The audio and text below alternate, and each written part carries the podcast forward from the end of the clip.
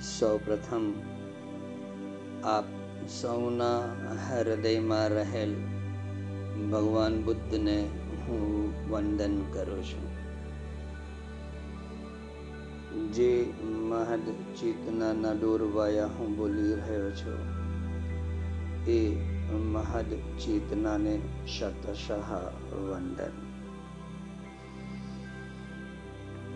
કેમ છો આપ સૌ? ખૂબ મજામાં હશો? મજામાં છો ને? બસ. આપણે મજામાં રહેવાનું છે. સદા બહાર જીવન જીવવાનું છે. આપણે એમ થાય સદા બહાર જીવન કેવી રીતે જીવાય, જીવીએ? બહાર એટલું બધું હોય છે. સદાને માટે હોય છે. સતત બદલાતું હોય છે. અને આપણે સદા બહાર જીવન નથી જીવતા. સદાને માટે બહારનું જીવન જીવીએ છીએ. બહારની ગતિ આપણે જેમ લઈ જાય એ પ્રમાણે આપણે ફંગોળાઈએ છીએ અને એને આપણે આપણું જીવન કહીએ છીએ. આપણે હજી સુધી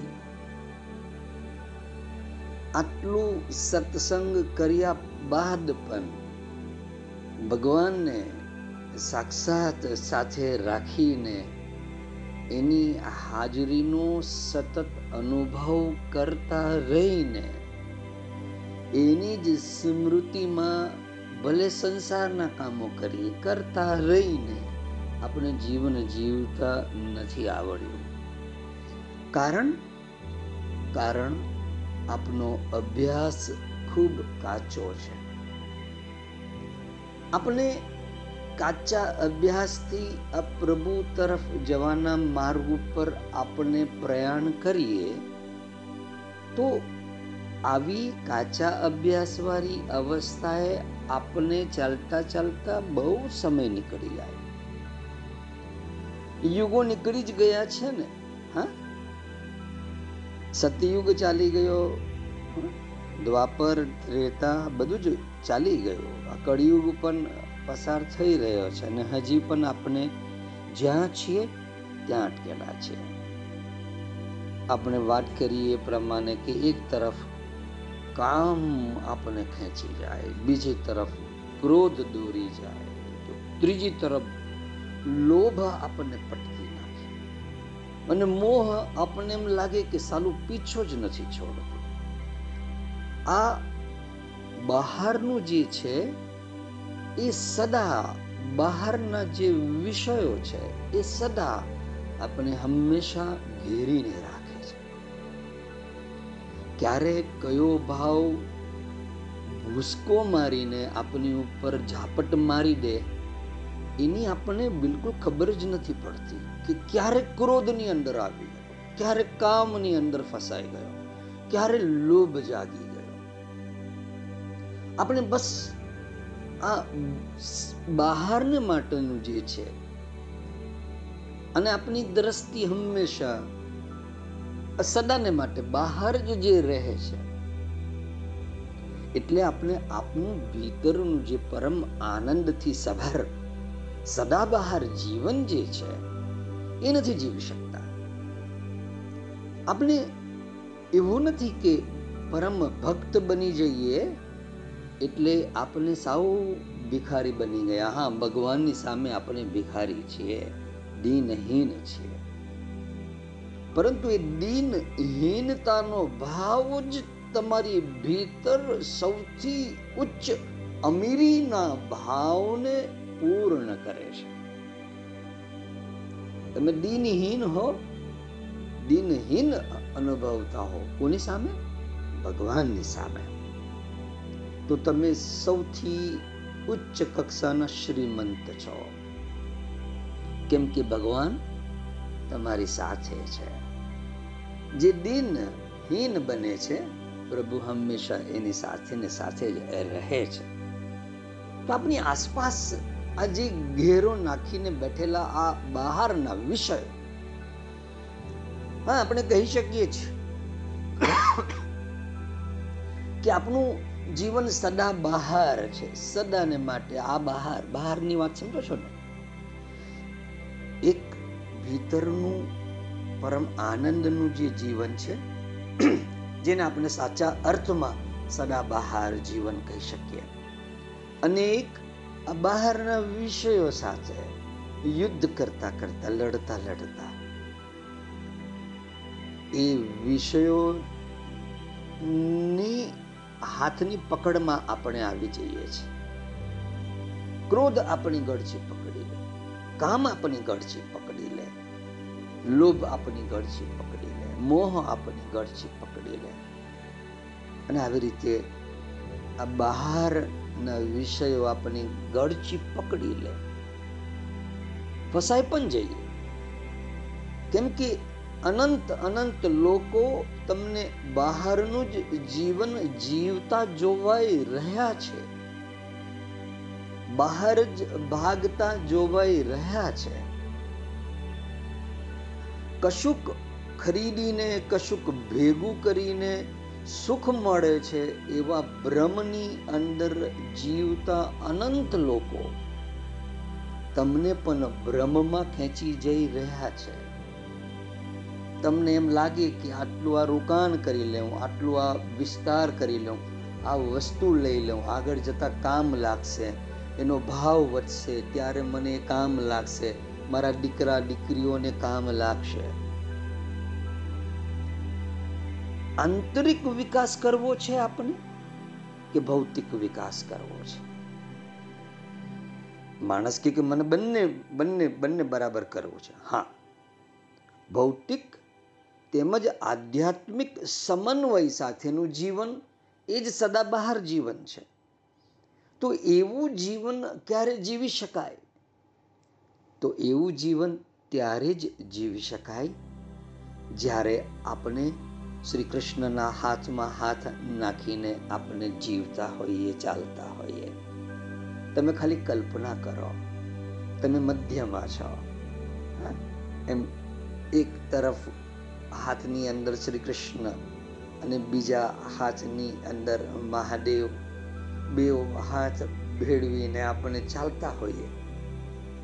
આપણા અસ્તિત્વની ખુમારી કેવી હોય?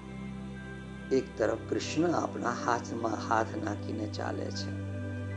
એક તરફ મહાદેવ આપણા હાથમાં હાથ નાખીને ચાલે છે. ગુરુની કૃપા છે અને આપણે આ પૃથ્વી ઉપર સૌથી સુખી, સૌથી આનંદિત,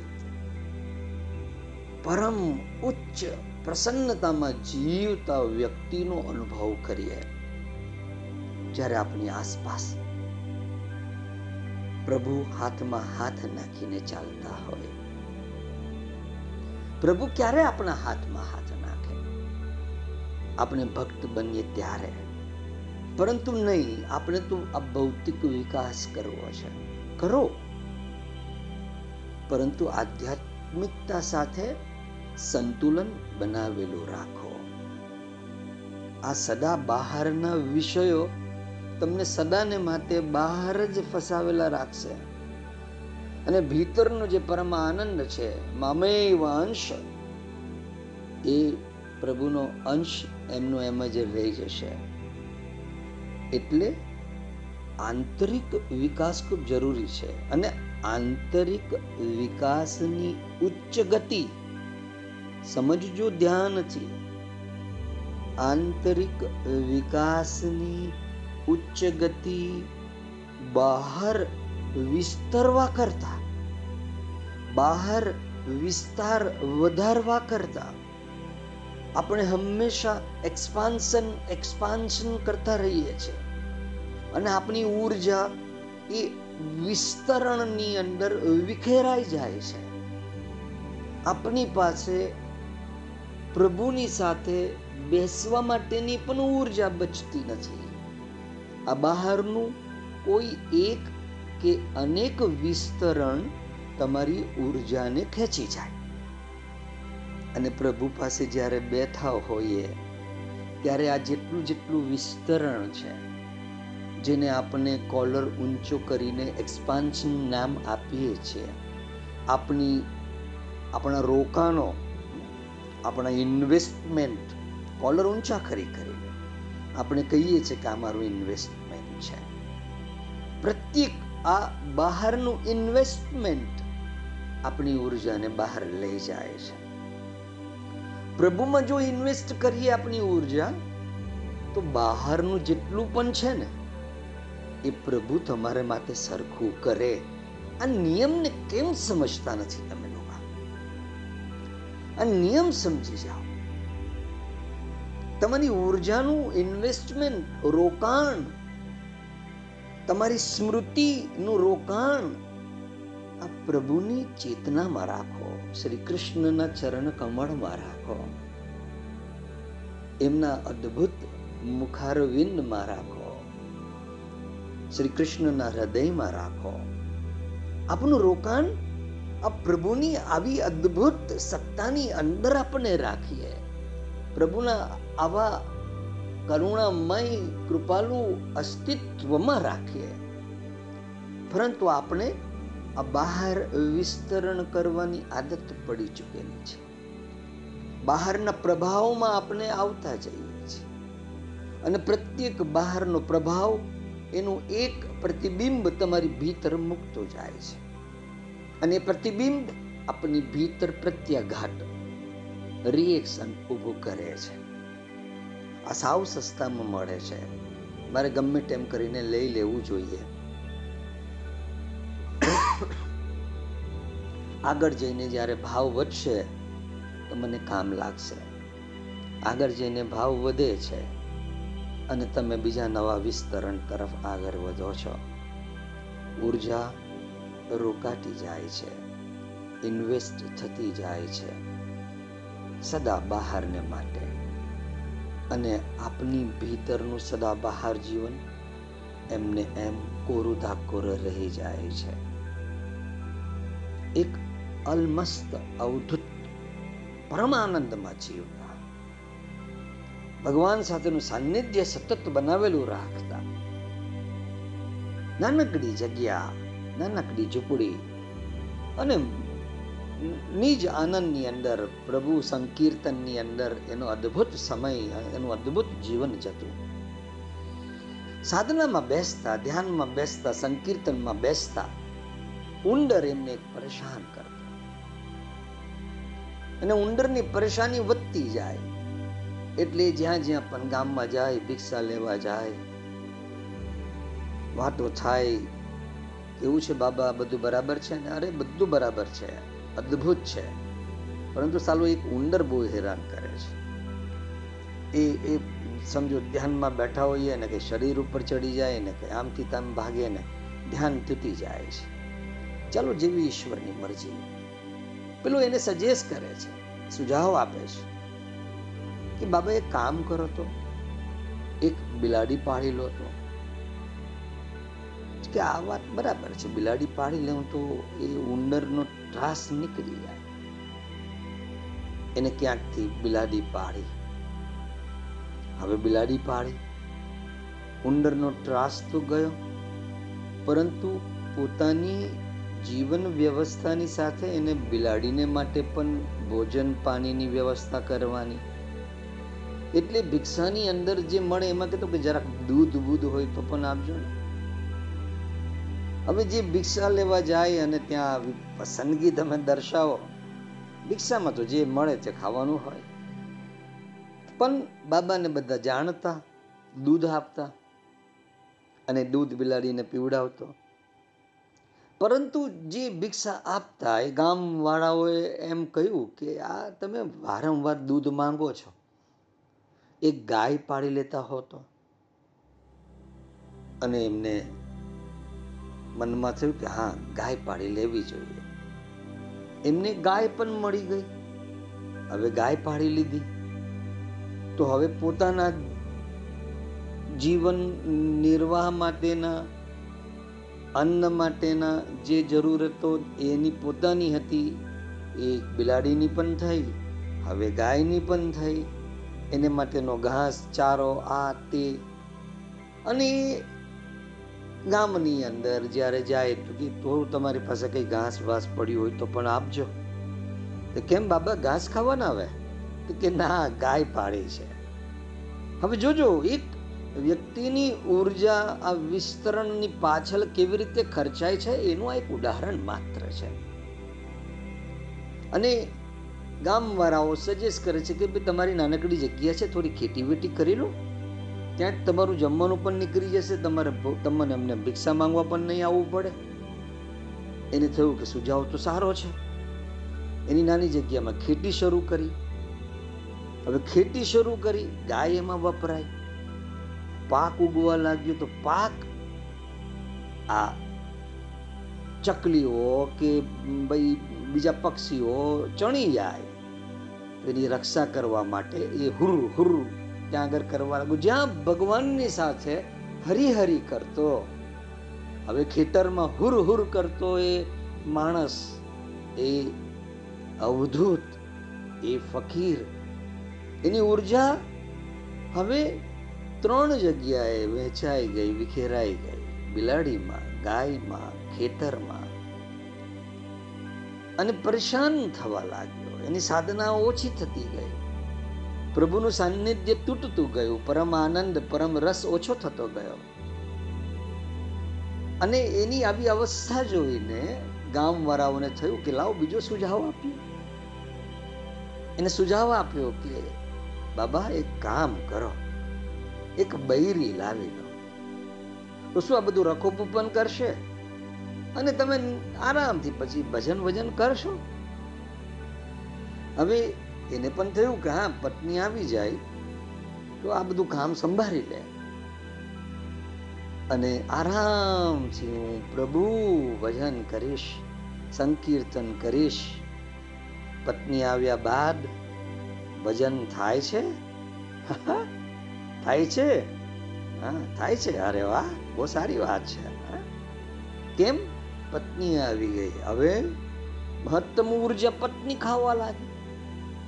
ઊર્જા તો ખાય, માઠું પણ ખાય.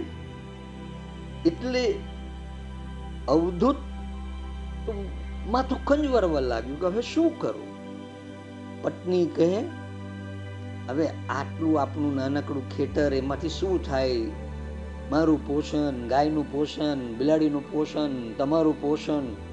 આ કેવી રીતે આપણે ચાલીએ? કાલ ઉઠીને આપણે છોકરાઓ થયા, આપણે છોકરાઓને માટેનું ભવિષ્ય શું? માથું ખંજાવારે છે કે હવે આ તો છોકરાઓ આવે, બરાબર છે, પછી એના ભવિષ્યનું શું? તો બીજું કંઈક, બીજું મોટું ખેતર લઈએ આપણે. તમે આ બધું છોડો, ભજન, કીર્તન આમાં ખેતરમાં ધ્યાન આપો. અને સાહેબ ખેતરમાં ધ્યાન આપવા લાગ્યા. ખેતરમાં ધ્યાન આપતા આપતા અવધૂત સ્વયં પોતે ચાડીઓ બની ગયા હોય એવું અનુભવવા લાગ્યા. એને એમ થયું કે આ કેવું જીવન થયું અને બૈરીએ કહ્યું એટલે બીજું એક ખેતર નાનકડું લીધું. પૈસા ઓછા હતા, એટલે દર દાગીના જે પણ જે એની પાસે હતું તેને ગીરવે મૂક્યું. હવે ગીરવે મૂક્યું. વ્યાજ ભરવાનું? લગાન આપવાનો, અને બસ એની ઊર્જા ખર્ચાતી ગઈ. આપણે આટલા સહજ રીતે વિસ્તરણ કરતા જઈએ છીએ. એટલે હું તમને કહું છું કે આંતરિક વિકાસની ઉચ્ચ ગતિ વિસ્તરણ કરવા કરતા, બહારનો વિસ્તાર કરવા કરતા સમેટવા તરફની હોવી જોઈએ. આપણે ખરતું મૂકતા જઈએ, પડતું મૂકતા જઈએ, ખંખેરતા જઈએ. નહીં તો આ સંસારની ધૂળ આપણી ઉપર ચોંટતી જ રહેશે. આ પરમ પ્રભુ, આ પરમ શ્રી કૃષ્ણ સ્વયં જ્યારે આપણા યોગક્ષેમનું વહન કરવાનું વચન આપે છે, તો આપણને કેમ એમનાથી મોં ફેરવીને બીજી તરફ, આ બહારની તરફ જઈએ છીએ સમજ નથી પડતી. ખરેખર આપણો આ આત્મા છે, એ જેવો તેવો નથી. એ માંડ માંડ પ્રાપ્ત થાય છે. એનું સન્માન અને એનું સાફલ્ય, એની સંપૂર્ણ જવાબદારી આપણી પોતાની છે. કે આત્મા સ્વયં પરમાત્મા છે એનો અનુભવ આપણને થવા લાગે. આત્માનો પ્રકાશ આપણા જીવન ઉપર પડવા લાગે. તો જીવન અદ્ભુત બનશે. નહીં તો આ જે સદા બહારનું જે છે, એ તમને બહાર જ ખેંચતું રહેશે. કામ તમને ખેંચી જશે. ક્રોધ તમારી ગળચી પકડશે. લોભ તમને પટકી દેશે. મોહ તમારી ઉપર ચડી બેસશે. અને આવી અવસ્થાની અંદર તમે મને કહો, કેવી રીતે ભગવાનનું સ્મરણ થાય? કેવી રીતે હૃદયનો તંતુ આ પ્રભુની સાથે સાતત્ય બનાવેલું રાખીને છોટી રહે? આપણી પ્રાણ ઊર્જા ખર્ચાઈ ગઈ છે અને પ્રાણ ઊર્જા ખર્ચાઈ રહી છે. હવે સમેટીએ એને પાછી લઈએ. બાકી આ બહારનું બહાર જ ખેંચતા રહેશે અને આપણે ખેંચાતા રહેશે. હવે બહાર નથી ખેંચાવું. હવે ભીતર પ્રવેશ કરવો છે. હવે ભાવ પ્રદેશમાં પ્રવેશ કરવો છે. હવે ભાવ જાગૃતિ તરફ જવો છે. હવે ભગવાન સાથે સાક્ષાત શ્રી કૃષ્ણ સાથે જોડાવવું છે. કૃષ્ણ સાથે એક રૂપતાનો આનંદ આજ પૃથ્વી ઉપર જીવતા જીવતા અનુભવવો છે. મને ઘણા સાધક મિત્રોના ફોન આવે છે. તેઓ હવે દર્શાવે છે. તેઓ મને કહે છે કે, ગુરુજી, હવે અમારું હૃદય તમારી સમક્ષ ખોલી દીધું છે. તમારે જે નસ દબાવવી હોય, જે નસ કાપવી હોય, તમે કાપી લો અને તમે અમારા આ ઉઘાડેલા હૃદયમાં તમે કામ કરો, એમાં મારું પ્રાણ પંખેરું પણ જો ઉડી જાય, તો અમને મંજૂર છે. એક સાધિકાનો પત્ર મારી ઉપર આવ્યો. એને પણ કહ્યું કે, મેં પહેલી વાર અમારા હૃદયને ઉઘાડી દીધું છે. છાતી ચીરીને તમારી સામે મૂકી દીધું છે. હવે તમને એની ઉપર જે કામ કરવું હોય તે કરજો. કેમ કે યશોદા માતાનો અનુભવ એની વેદના, એની પીડા મેં સ્વયં અનુભવી છે. એ સાધિકા લખે છે કે મને હવે એમ થાય છે કે બસ આ જીવતા જીવ મારે હવે આ જીવન જીવવું છે. આ બહારનું જેટલું પણ છે જે મને ખેંચી જતું, દોરી જતું તેનાથી હવે મેં મારું મોઢું ફેરવી લીધું છે. હા, મારો ક્રોધ મને પરેશાન કરી રહ્યો છે. બસ તેનું તમે કંઈક કરો.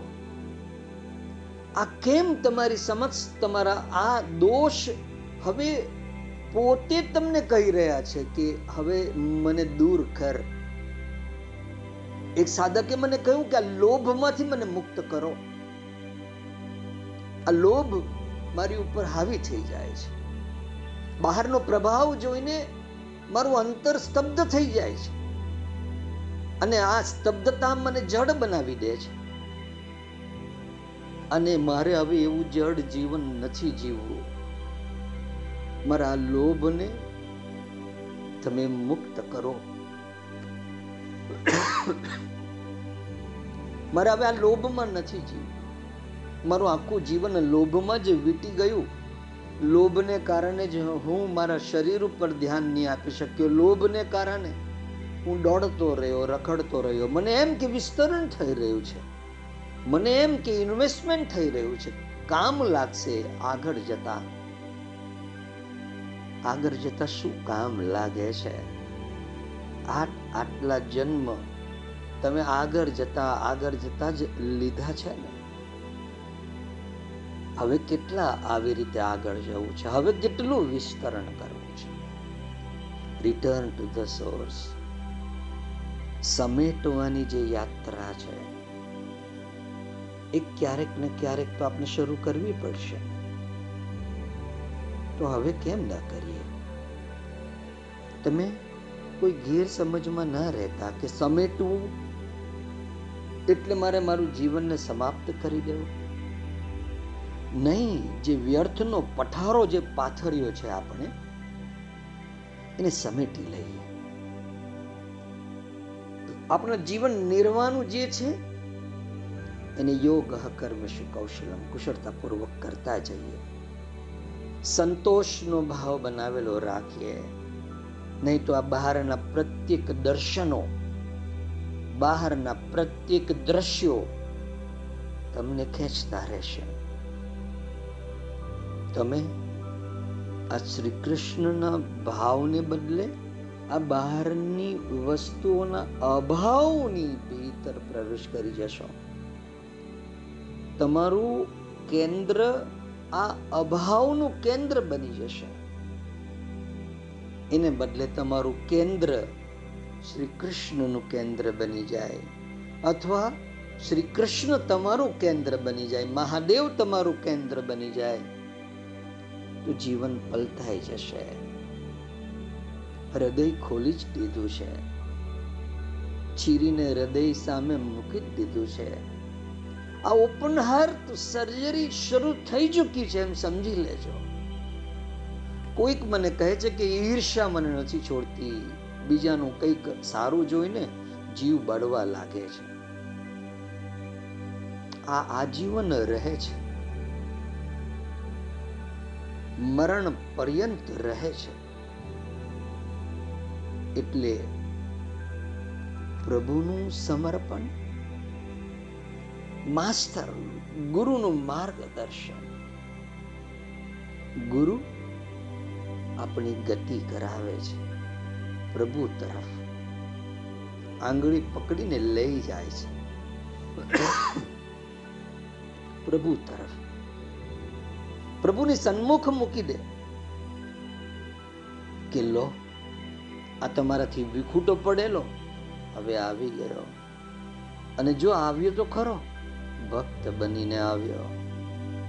અને ભક્ત બની જઈએ આપણે, તો આપણા જીવનની અદ્ભુત ગતિ થઈ જાય છે. એટલે આપણો આ આત્મા જેવો તેવો નથી. એટલે જીવનની અંદર સભાન રહ. એવી વ્યક્તિઓ જોડે જ મિત્રતા કે વાતચીત કરો, જેઓમાં સંવેદના જેઓ સંવેદનશીલ હોય. અને ભગવાનની બાબતમાં, પ્રભુની બાબતમાં શ્રી કૃષ્ણ મહાદેવની બાબતમાં દરેક જન સંવેદનશીલ નથી હોતા. જેઓ બુદ્ધિથી જીવન જીવે છે, બુદ્ધિ જ જેઓના જીવનમાં સર્વોપરી છે, તેઓ કદી પણ આ ભગવાનની ચેતના પ્રત્યે સંવેદનશીલ નથી હોતા.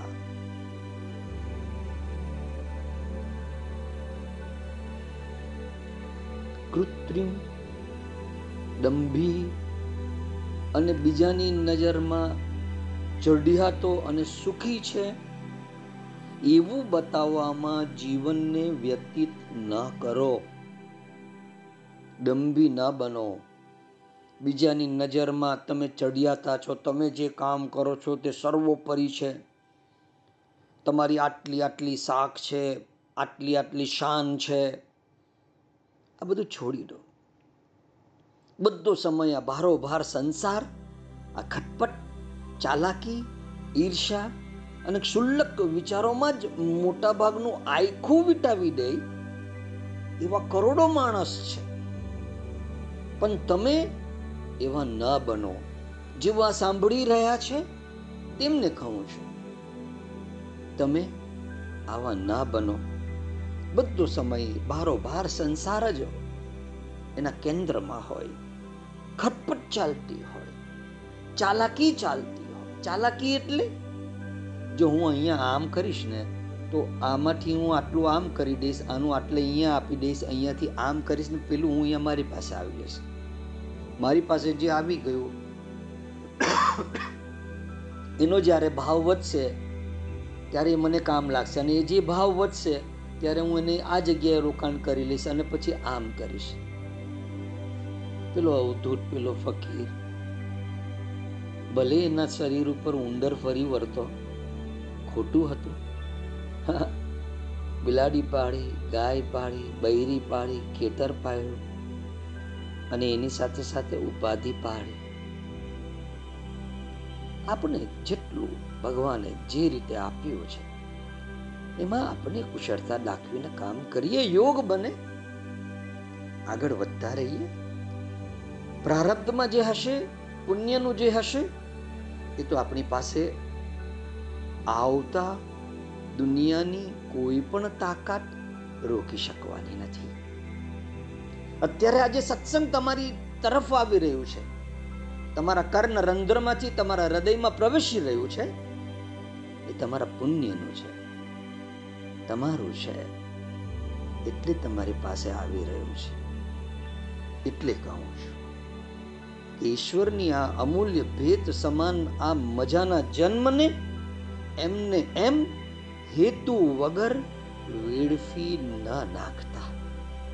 મારી આટલી જ વિનંતી છે. આ ઈશ્વરની અમૂલ્ય ભેટ છે.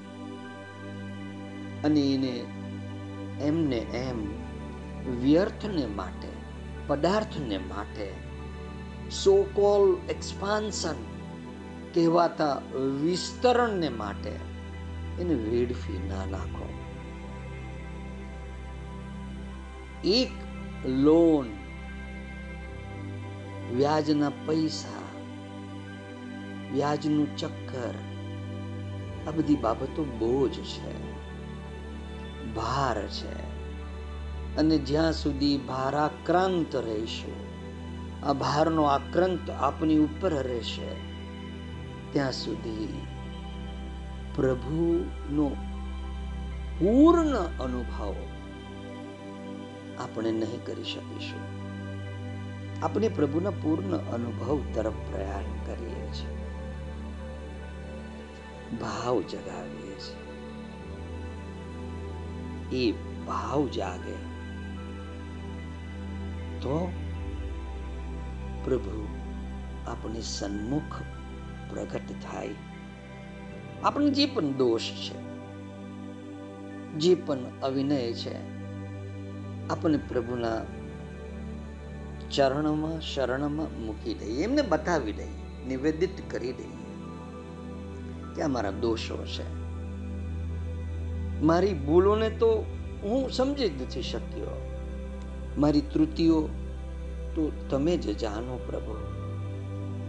હું બીજાના બારામાં કંઈક એટલું નથી જાણતો, એટલું તો મારી ભૂલ, ભૂલનો નથી જાણતો. તો તારામાંથી તો હું કેવી રીતે જાણી શકું? એટલે હે પ્રભુ, તું અમારી ભીતર જે જે દોષ છે, કયો કયો દોષ છે, કયો કયો મેલ છે, અમે એટલા વિવશ છીએ, એટલા અસમર્થ છીએ કે એની અમને ખબર પણ નથી પડતી.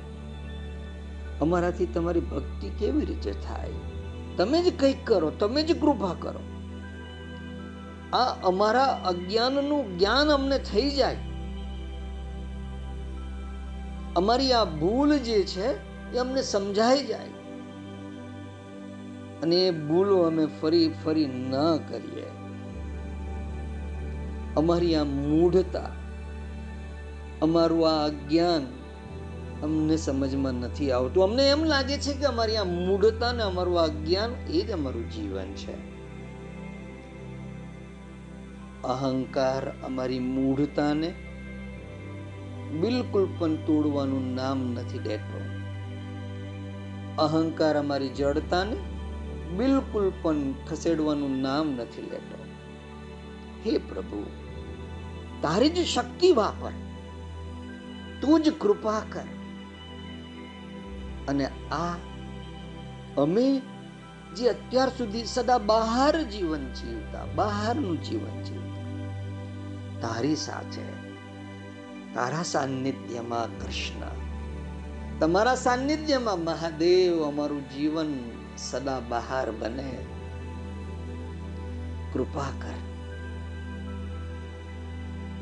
અવિનયમાં અપનય વિષ્ણુ. અમારા જીવનનો જેટલો પણ અવિનય છે, તું જ દૂર કર. અમારામાં કોઈ શક્તિ નથી.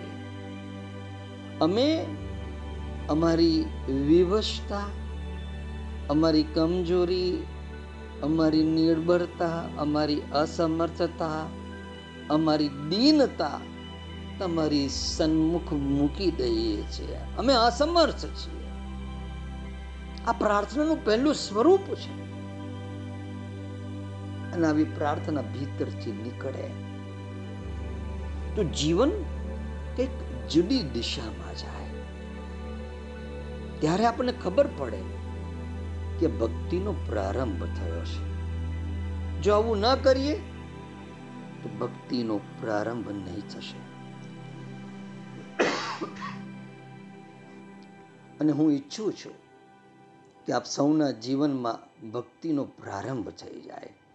ભક્ત બનવાનો પ્રારંભ થઈ જાય. એટલે તમારા ભાવ પ્રદેશની ભીતર હું આ ખડભડાટ પેદા કરવા માંગુ છું. જેથી કરીને તમારી આંખ સુધી આંસુ આવે. રુદન થાય. અને જોજો, બધા જ રડી નથી શકતા. સાંભળે છે. અને પોતાનું કામ કરતા જાય છે. કોઈક જૂજ જ આ ભાવ પ્રદેશની ભીતર ડૂબકી મારી શકે છે. અને હું એમ સમજુ છું કે આપ આ ભાવને જાણો છો, આ ભાવને સમજો છો, આ ભાવમાં આપ ડૂબકી મારો. અને આ ભાવમાં ડૂબકી લાગશે તો જીવન અદ્ભુત બનશે. એટલે આપની ભક્તિમાં આ ભગવાનના બલનો, એની શક્તિનો અનુભવ થવો ખૂબ આવશ્યક છે. ગુરુ તો એનું કામ કરે જ છે. પરંતુ પ્રભુની શક્તિ ખૂબ અદ્ભુત હોય છે. સુની રે મેને નિર્બલ કે બલ રામ. મેં સાંભળ્યું છે જે નિર્બલ છે, બલવિહીન છે, એનું બલ, એની શક્તિ સ્વયં રામ છે. તો આપણે આપણી આ અસહાયતા આપણી નિર્બળતા આપણી નબળાઈઓ આપણી અસમર્થતા પ્રભુની સન્મુખ મૂકી દઈએ. ક્યાં હું અસમર્થ છું. આ ભાવમાંથી બહાર નથી નીકળાતો. એક સમય હતો, ઈર્ષા મને બાળતી. ક્રોધ મારા કપડા ફાડતો. ક્રોધ મારા વાસન, કુસન ને ફેંકતો. ક્રોધ મારા પુસ્તકોને પણ ફેંકતો. ક્રોધ બુદ્ધની મૂર્તિને પણ ફેંકતો. પરંતુ આ ક્રોધ જે દૂર થયો હોય, તો આ ક્રોધને પ્રભુની સન્મુખ મૂકી દીધો કે, પ્રભુ, હું વિવશ છું અસમર્થ છું. તમે કૃપા કરો. અને એની કૃપા થાય, તો આપનો ક્રોધ શું કામ શું મોહ શું લોભ શું બધું જ નિર્મૂળ થઈ જાય. અને જ્યારે આ સદરીપો આ આ શત્રુઓ, કામ, ક્રોધ, લોભ, મોહ, જો એકવાર જીવનમાંથી નીકળી ગયા, તો પ્રભુનો અનુભવ, પ્રભુના અનુભવનું સાતત્ય, એની સાથેની જે મજા, મસ્તી, એની લીલા સાથે તમે ઓતપ્રોત થાઓ. એના એની લીલાના તમે ભાગીદાર બનો. એને જેટલી પણ લીલા કરી છે પૃથ્વી ઉપર, એના સાક્ષી બની જાઓ. એના ભાગ બની જાઓ. દાવ અપાવો તમે. પણ દાવ ક્યારે અપાવી? જ્યારે દાવ કૃષ્ણ લઈ રહ્યો છે, એની જાણ હોય. કૃષ્ણ દાવ લઈ રહ્યો છે, હું દાવ અપાવી રહ્યો છું. અને જો આ ભાવની અંદર આપણે હોઈએ, તો અત્યારે તમારું જે પણ દુઃખ છે, એ દુઃખ નથી. તમે રમી તો રહ્યા છો, દાવ અપાવી રહ્યા છો. દાવ અપાવો. દાવ અપાવવામાં જ આપનું પ્રારબ્ધ ખતમ થતું જશે. અને આ પ્રારબ્ધ જે છે, એ કેટલું અનંત છે આપણને ખબર નથી. એનું ભોગવવાનું આપણા જીવનમાં કેટલે સુધી છે આપણને ખબર નથી. પરંતુ પ્રભુની કૃપા થાય ને, તો આપની ભીતર કાય વ્યૂહની સિદ્ધિ પણ આવે. કાય વ્યૂહની સિદ્ધિ એટલે કે ભાઈ, મારા પ્રારબ્ધમાં કશુંક ભોગવવાનું છે, તો હું મારું બીજું સ્વરૂપ નિર્માણ કરું. અને આજ સમયની અંદર, આજ જીવનની અંદર, મારું આ જીવનનું મારું બીજું સ્વરૂપ એ પ્રારબ્ધને ભોગવે અને એ ખતમ કરે. મેં ચોરી કરી. ચોરી કરી, મારું એક સ્વરૂપ ચોરની અંદર મૂકી દીધું. મારી અંદર લોભ જાગે છે. હું ચોરી કરું છું, મિત્રનો વિશ્વાસઘાત કરું છું, મિત્રને ખબર પડે છે, એ મને મારે છે, જેલમાં મોકલે છે. મારું એ ચોરીનું કર્મ પૂરું થયું, એનું પ્રારબ્ધ ભોગવવાનું પૂરું થયું. મેં પ્રારબ્ધ કાય વ્યૂહ, બીજી કાયામાં પ્રવેશ કરીને એ પ્રારબ્ધને ભોગવી લીધું. હવે મારે મારા જીવનની અંદર મિત્રના વિશ્વાસઘાતનું કલંક નથી લાગવાનું. પ્રારબ્ધમાં જે પણ છે, આપણે ભોગવવાનું છે, તો હું આ પ્રભુની કૃપાથી આ એવું નથી કે કોઈ સિદ્ધ પુરુષ કરી શકે. પ્રત્યેક વ્યક્તિ એ માનતો નથી એટલે એ કરી શકતો નથી. જો તમે માનશો, તો તમારા પ્રારબ્ધને ભોગવી લો એટલે પૂરું થયું. જે પીડા છે ભોગવી લો, પૂરું થયું. ભાઈ, તમે લોભી છો? તો જે મહાલોભી છે, એવા વ્યક્તિની ભીતર તમારો પ્રવેશ થાય. તમે સડસડાટ આંખો બંધ કરીને જુઓ કે એને આટલો આટલો લોભ કર્યો, લોભની અંદર આટલું આટલું એ જુઠ્ઠું બોલ્યો, લોભની અંદર આટલા આટલા કારા કામો કર્યા, લોભની અંદર એ આટલું કર્યા બાદ મરવાના સમયે તમે એક જ પલની અંદર એ લોભી વ્યક્તિનું જીવન અને મરતા વખતે એ લોભી માણસના ભાવ તમે એક મિનિટમાં જાણી શકો છો. કે એને આટલું આટલું કર્યું અને એ પછી મરવાના સમયે એને થયું કે મરવા જીવન વ્યર્થ છે. મેં શા માટે લોભ કર્યો? મેં પ્રભુને ગુમાવી દીધા અને એ લોભમાંથી મુક્ત થઈ જાય છે. પછી લોભ નથી કરતો, એ મરી ગયો. તમે તમારા પ્રારબ્ધનું ભોગવી લીધું. તમારા પ્રારબ્ધમાં કામ વાસના અને એ કામ વાસનાને કારણે તમારે કંઈક ભોગવવાનું છે. તો તમે એક જ મિનિટ કલ્પના કરીને કે તમારી જેટલી પણ કામ વાસના છે, આ વ્યક્તિમાં છે. એને કોઈક સ્ત્રીને જોઈ, કોઈક મિત્રની પત્નીને જોઈ ભોગવવાની ઈચ્છા થઈ. અને એને ક્યાંક ને ક્યાંક ખેલ કરીને, વાતચીત, આ તે, વોટ્સઅપ, ફેસબુક કરીને એને પટાવી. એને ભોગવી અને ભોગવતા ભોગવતા પકડાઈ પણ ગયા. પકડાઈ ગયા, તમારા મિત્રએ તમને દોષ દીધો, સમાજે દોષ દીધો અને તમે આત્મહત્યા કરવા તરફ જાઓ છો. તમે આત્મહત્યા કરી લીધી. તમારી કામ વાસના પ્રારબ્ધમાં હતી, એનો જે ભોગ હતો આત્મહત્યા કરવાનું, તમે ભોગવી લીધું. એક મિનિટમાં કલ્પના કરીને કાયા વ્યૂહ તમે તમારા અનંત કાયાની વ્યૂહ રચના કરો. અને તમારા પ્રારબ્ધમાં જેટલું પણ ભોગવવાનું છે. તમે ભોજન પ્રત્યે આસક્ત છો, તમે જાત જાતના, ભાત ભાતના એક વ્યક્તિ ભોજન કરી રહ્યો છે. એક મિનિટની અંદર કલ્પના કરો, એને એટલું ભોજન કર્યું, આ એના, આનું આખું જીવન ભોજનમાં ચાલી ગયું. અને એ ભોજનને કારણે એના આંતરડા ગયા, એને કેન્સર થયું આંતરડાનું, અને પછી એ મૃત્યુ પામ્યો. ને મૃત્યુ પામતા વખતે એને થયું કે અમે જીવન ખોટું ગુમાવી દીધું. ભોજનની આસક્તિ પાછળ, સ્વાદ રસની આસક્તિ પાછળ. પ્રારબ્ધની અંદર ભોગવવાનું હતું, તમે તમારી જ ભીતરથી ધ્યાન દ્વારા કાય વ્યૂહ કરીને, અનેક કાયાઓની વ્યૂહ રચના કરીને, જેટલું પણ પ્રારબ્ધ છે, આ જેટલા પણ ઋષિમુનિઓ છે, એમને આ જ રીતે કાય વ્યૂહ કરીને એમના પ્રારબ્ધને ભોગવ્યા અને એમાંથી મુક્ત થયા. એક કલાકની સભાન સાધના તમારા પ્રત્યેક ભોગવવાના પ્રારબ્ધને ખતમ કરી શકે છે. અને જે બાકી છે ખબર નથી ભોગવવાના પ્રારબ્ધ એવા, તો ભગવાન છે. ભગવાનનું આ ભક્તનું જે પણ પ્રારબ્ધ છે ને એનો ધ્વંસ કરે છે. એટલે ભગવાનનું એક નામ છે ભક્ત પ્રારબ્ધ ધ્વંસી.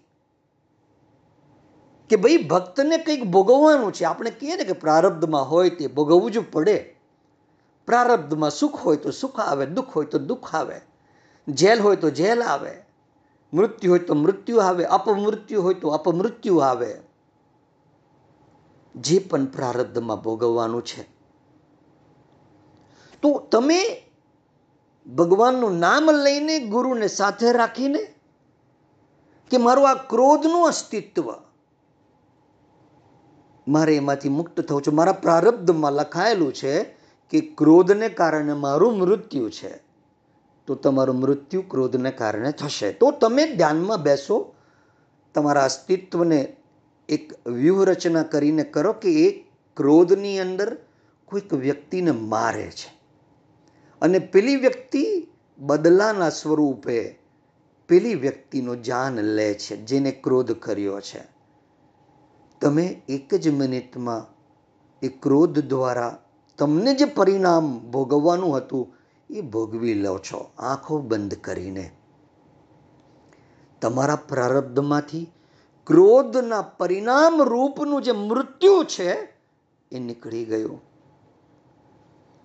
તો આંખ બંધ કરીને જેટલા જેટલા પ્રારબ્ધના ભોગ છે, દુઃખ હોય, પીડા હોય, હોસ્પિટલમાં જવાનું હોય, એને ભોગવી લો. ખતમ થઈ જાય પ્રારબ્ધ. અને જે નથી ખતમ થયું, અથવા જે સ્મૃતિમાં કે કલ્પનામાં આવતું નથી, કે પ્રારબ્ધ આવું પણ ભોગ આપી શકે? તમારે કોઈકને ત્યાં તમે સાધન સંપન્ન હો, બધું જ તમારે ત્યાં ઘર નોકર ચાકર હોય. અને છતાં કંઈક પ્રારબ્ધનું એવું આવે, ચક્ર, તમારું બધું ખતમ થઈ જાય. તમારે કોઈકને ત્યાં નોકરી કરવી પડે, કામ કરવું પડે દસરદા કરવા પડે. પ્રારબ્ધમાં છે. આંખ બંધ કરો. જેટલા જેટલા પણ તમારી કલ્પનામાં આવે છે કે મારા પ્રારબ્ધમાં આવું હોઈ શકે છે. અને જેટલા આપના કામ, ક્રોધ, લોભ મોહના જેટલા પણ વિષયો છે,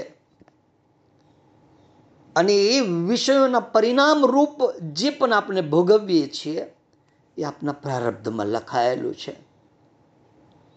તો આવી રીતે પ્રારબ્ધને અદૃશ્ય કરતા જઈએ કરતા જઈએ કરતા જઈએ. એક દિવસ, બે દિવસ, પાંચ દિવસ ધ્યાન સાધના કરીને પાંચ મિનિટની અંદર તમારી કાયાના અનેક અનેક વ્યૂહ બનાવીને. આ કાયા વ્યૂહ સિદ્ધિ એમ કહેવાય છે. પૂછ્યું ઋષિમુનિને કોઈ કે આ સામાન્ય માણસ કરી શકે? જે સંત ના હોય, સાધુ ના હોય, ઋષિ ના હોય કે કરી શકે. બધાની પાસે આ શક્તિ છે. કેમ ઋષિમુનિઓ પછી આભાર વગર, બોજ વગર, નિર્બોજ આ પ્રભુની સાથે જોડાઈને એ જે કહે એ લખી શકે, એ મંત્રોને જોઈ શકે, પરમ આનંદમાં નાચી શકે. કેમ? કેમ કે એના પ્રારબ્ધ ખતમ થયા. પ્રારબ્ધમાં જે લખાયેલું હતું અને જે લખાયેલું તે ભોગવવાનું હતું, એ એને જ એના શરીરના અનેક સ્વરૂપ બનાવીને ધ્યાન દ્વારા આંખો બંધ કરીને એને ભોગવી લીધું. અને દરેક વ્યક્તિને ખબર હોય છે કે મારા આ વિકારનો હું ભોગ ભોગવીશ તો એનું પરિણામ શું આવશે? તો તમારા જ એક સ્વરૂપને નિર્માણ કરીને તમારી જ ભીતરથી એક સ્વરૂપ નીકળે અને તમારા એ વિકારને ભોગવે, એ વિકારના પરિણામ સુધી પહોંચે. તમે સાક્ષી છો. અને એ પરિણામ પર પહોંચે અને જે નિષ્કર્ષ આવે કે અરે આ મેં શું કર્યું? એક મિનિટની અંદર તમે એક તમારું જ સો વર્ષનું, નેવું વર્ષનું, એંસી વર્ષનું જીવન જીવી લો. પ્રારબ્ધના ભોગોને ભોગવી લો. આંખો બંધ કરીને. અને એ પ્રારબ્ધના ભોગમાંથી મુક્ત થતા જાઓ. અને જે કંઈ રહી ગયા છે, તો પ્રભુ તો ભક્ત પ્રારબ્ધ ધ્વંસી છે જ. એ આપણા એવા પ્રારબ્ધનો ધ્વંસ એ કરશે. અને પ્રારબ્ધમાં હોય તો જ ભક્તિ થાય. તો નિર્માણ કરો આંખો બંધ કરીને કે મારા પ્રારબ્ધની અંદર એવી ભક્તિ લખાયેલી છે કે પ્રભુ સાક્ષાત મારી સામે હોય, મારી સન્મુખ હોય, મારી આસપાસ, મારી ભીતર હોય. તમારા પ્રારબ્ધમાં હોય મહાદેવની સાથેનું સાનિધ્ય, કૃષ્ણની સાથેનું સાનિધ્ય. અને તમે એમને અનુભવ કરો. એક હાથમાં કૃષ્ણ અને એક હાથમાં મહાદેવ. અમારા પ્રારબ્ધનો ભોગ છે અને પ્રભુ હું ભોગવી રહ્યો છું. પરમ આનંદ, પરમ રસમાં મારું અસ્તિત્વ, રસ તરબોળ છે. કાય વ્યૂહનું નિર્માણ કરો. આટલી સાધના કરી શકાય. તો તમારા પ્રારબ્ધના લોભ, ક્રોધ, મોહ, કામ જે પણ છે, ભોગવો આંખ બંધ કરીને એક મિનિટ, પાંચ મિનિટ જો કામ તમને પરેશાન કરે છે, તો તમારા એસી વર્ષના જીવનને કામની અંદર નાખી દો, કામ વાસનામાં મૂકી દો. અને જે કામના ભોગ ભોગવે છે, તેને જુઓ આંખો બંધ કરીને. એક મિનિટમાં, બે મિનિટમાં, પાંચ મિનિટમાં, દસ મિનિટમાં એ આખું જીવન તમને દેખાશે. અને એના પરિણામ દેખાશે. કામ દ્વારા તમારું શિથિલતા, તમારે ભીતર પ્રવેશતા રોગ, તમારું ધાતુઓનું ક્ષીણ થવું તમને જોવાશે અનુભવાશે. તમે હોસ્પિટલમાં જાઓ છો, માંદા પડો છો, ફરી આવો છો, સ્વસ્થ થાવો છો, ફરી કામમાં લાગો છો, ફરી પાછા ભોગ ઉપર ચડી બેસો છો અને ફરી પાછા માંદા પડો, ફરી પાછું તમારું શરીર જાય. એમ કરતાં કરતાં કેવી રીતે તમે કંપવાટના રોગી બની જાઓ, તમારું શરીર કંપન થાય ને મટી ભ્રમ થાય ને તમે મૃત્યુને શરણે જાઓ. અને મૃત્યુના શરણ ઉપર તમને જે નિષ્કર્ષ ઉઠે કે અરે રે રે મેં જીવન કેવું? એ પ્રારબ્ધ પૂરું થયું. કામ વાસના જે પ્રારબ્ધમાં હતી ભોગવવાની, એ તમે તમારા જ એક શરીરની નવરચના કરીને, એક નવા વ્યૂહ મૂકીને આ કાય વ્યૂહોની સિદ્ધિ પ્રત્યેક મનુષ્ય પાસે છે. પરંતુ કાય વ્યૂહ કરવા બેસો, ગુરુને સાથે રાખવા, ગુરુની ચેતના સાથે રાખવી, ગુરુ તત્વને સાથે રાખવું. અને આવા અનંત તમારા સ્વરૂપોનું સર્જન કરીને જેટલા પણ પ્રારબ્ધ છે, એક દિવસ, બે દિવસ, દસ દિવસમાં ખતમ કરો. અને પછી લાગી જાઓ ભગવાનની સાથે. લાગી જાઓ શ્રી કૃષ્ણની સાથે, લાગી જાઓ મહાદેવની સાથે. આ કાય વ્યૂહ તમે કરી શકો એવા આશીર્વાદ હું તમને આપું છું.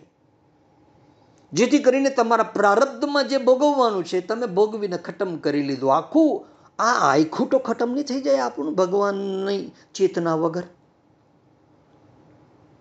આંખો બંધ કરીને તમારે કોઈને મારવા છે, તમારા શત્રુને મારવા છે, તમારી ઈર્ષા, તમારો ક્રોધ, તમારો લોભ, તમારો અભિમાન, તમારો અહંકાર, બધા સ્વરૂપોને જુઓ.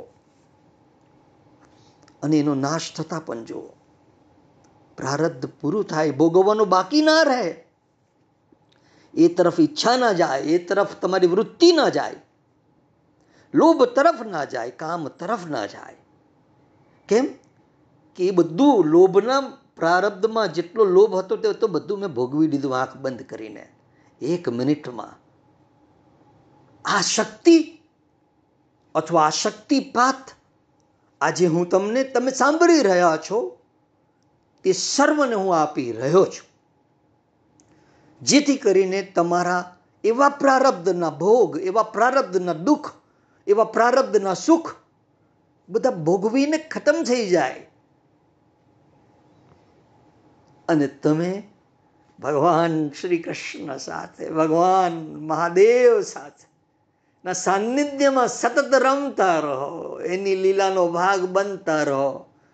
દાવ અપાવો, દાવ લો, બધું જ તમે મુક્ત છો. આ અવસ્થા ઉપર આપણે આવી જઈએ. અને પછી આ ભાવ પ્રદેશનું જે નિર્માણ થાય ને એ બહુ અદ્ભુત હોય.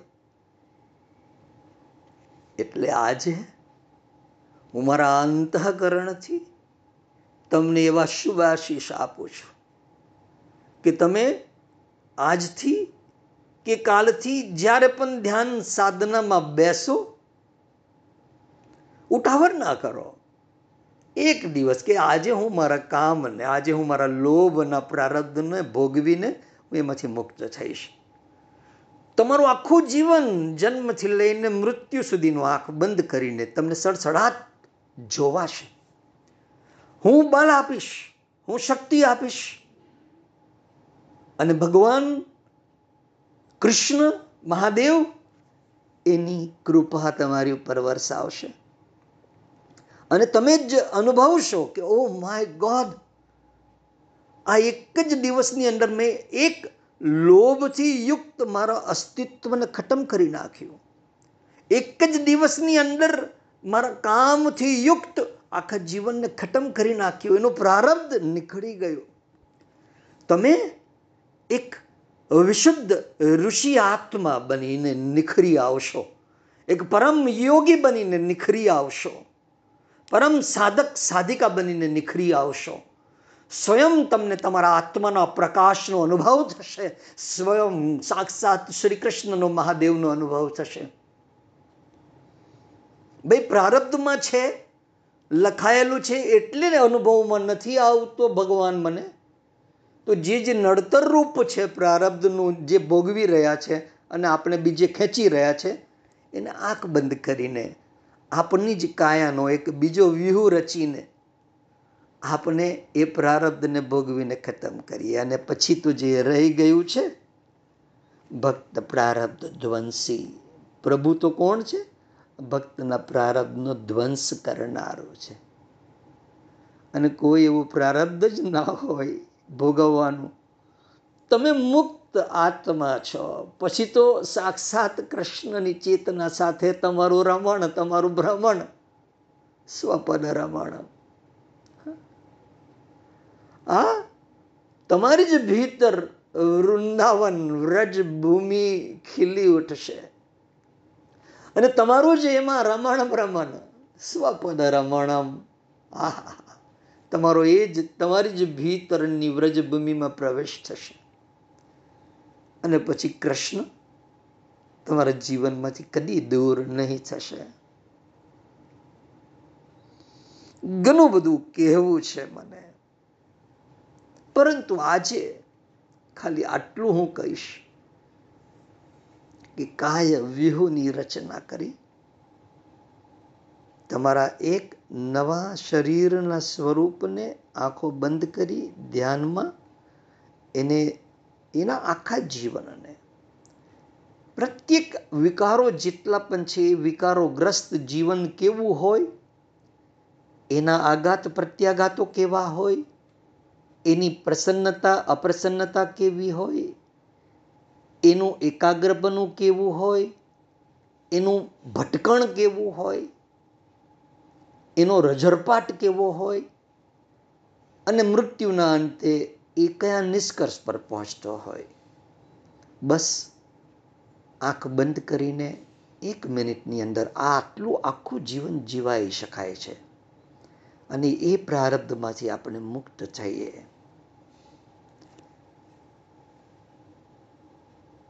મારી ચેતના, તમારી ભીતર, તમારી આસપાસ હંમેશા રહેશે. અને ભગવાનની કૃપા શ્રી કૃષ્ણની અસીમ કૃપા, મહાદેવની અસીમ કૃપા, એમનો કૃપાનો વરસાદ તમારા જીવન ઉપર હંમેશા બની રહે. તમારું જીવન પ્રભુમય બને, કૃષ્ણમય બને, મહાદેવમય બને. એવી મારી અંતઃકરણની શુભકામના સાથે મારા શબ્દોને વિરામ આપું છું. બુદ્ધમ શરણમ ગચ્છામી. જેઓને ઉતાવળ હોય લાગી પડો પ્રારબ્ધમાંથી મુક્ત થવા માટે. અને પછી આનંદો આનંદો. જીવન અદ્ભુત છે. અને પછી નિર્બોજ અવસ્થા શું છે એનો અનુભવ કરો. ભારાક્રાંત રહીને બહુ જીવન જીવ્યું. હવે નિર્ભાર જીવન જીવીએ. નિર્ભાર જીવન. ભાર વગરનું જીવન. આપ જીવી શકો છો. મને આપનામાં પૂરી શ્રદ્ધા છે. આપણે પણ હોવી જોઈએ. અસ્તુ.